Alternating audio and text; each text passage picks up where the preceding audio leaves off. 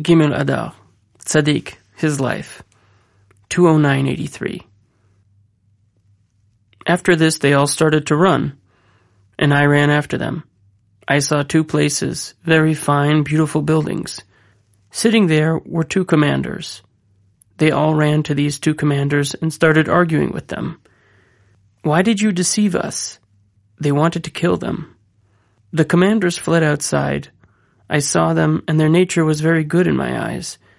I ran after them, and I saw, in a distance, a beautiful tent. From there, they cried out to the commanders, Turn back and seek out all the merits you have, and take them into your hands, and go to the light which is hanging there. There you will accomplish everything you want. They turned back and took their merits. There were bundles of merits there, and they ran to the light. I ran after them, and I saw a gleaming light suspended in the air. The commanders came and threw their merits into the light. From the light, sparks fell into their mouths. Then the Nair, the lamp, turned into Nahar, the river, and everybody drank from the river, and creatures were formed inside them. When they started to speak, the creatures came out of them, and I saw them running and returning. Ratzov They were neither men nor any kind of animal, just creatures. After this, they decided to go back to their place, but they said, How can we go back to our place?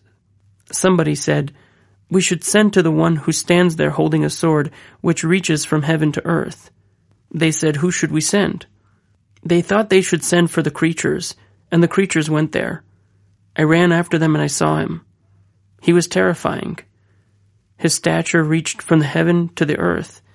In his hand was a sword, reaching from the heaven to the earth. It had many blades.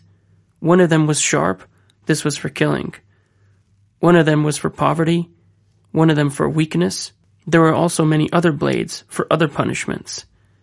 They started pleading, All this long time we have been suffering at your hands. Now help us and bring us to our place. He said, I cannot help you. They pleaded, Give us the blade for death and we'll kill them. But he did not want to. They asked for a different kind of blade, but he did not want to give them a single blade. They went back.